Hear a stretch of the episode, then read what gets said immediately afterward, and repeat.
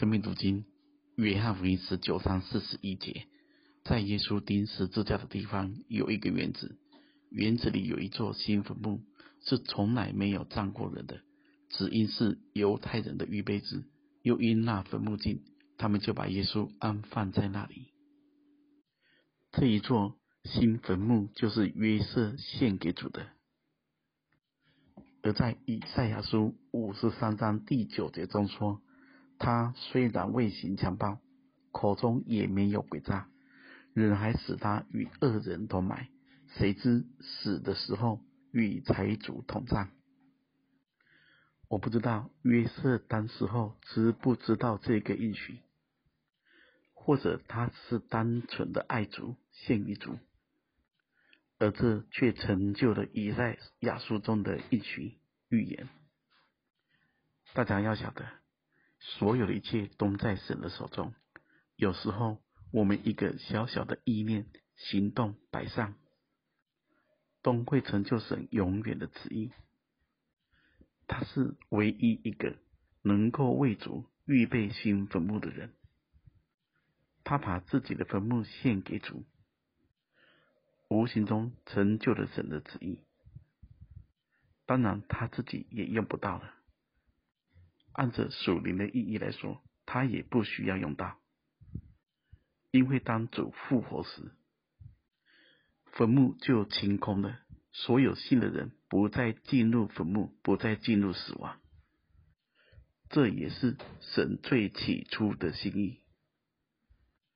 十八章一开头，主就是进入的原子，开始了十字架的路程，而在这里。最终，主的身体也放在园子里。这个园子是财主的，而主的身体带着沉香摸药。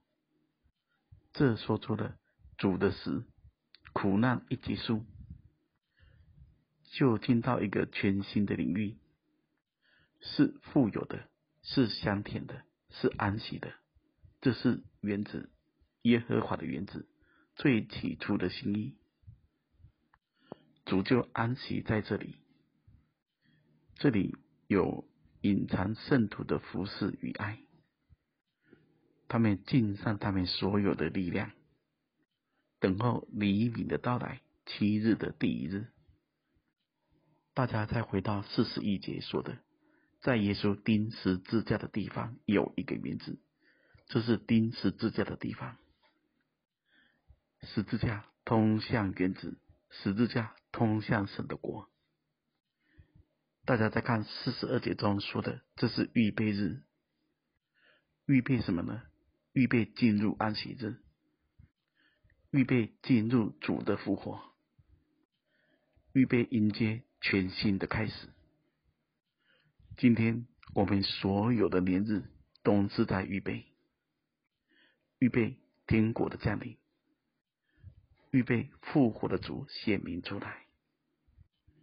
约瑟跟尼哥底母在这最后的一刻，他们勇敢的站出来，他们爱主，他们相信主，他们没有失去爱与信心，而他们现在在等候的就是盼望，当主复活之后，他们所失去的盼望就会再回来。他们也会从那一刻起，真正活在盼望里。盼望我们也预备好一切，迎接主的复活与再来。愿神赐福大家。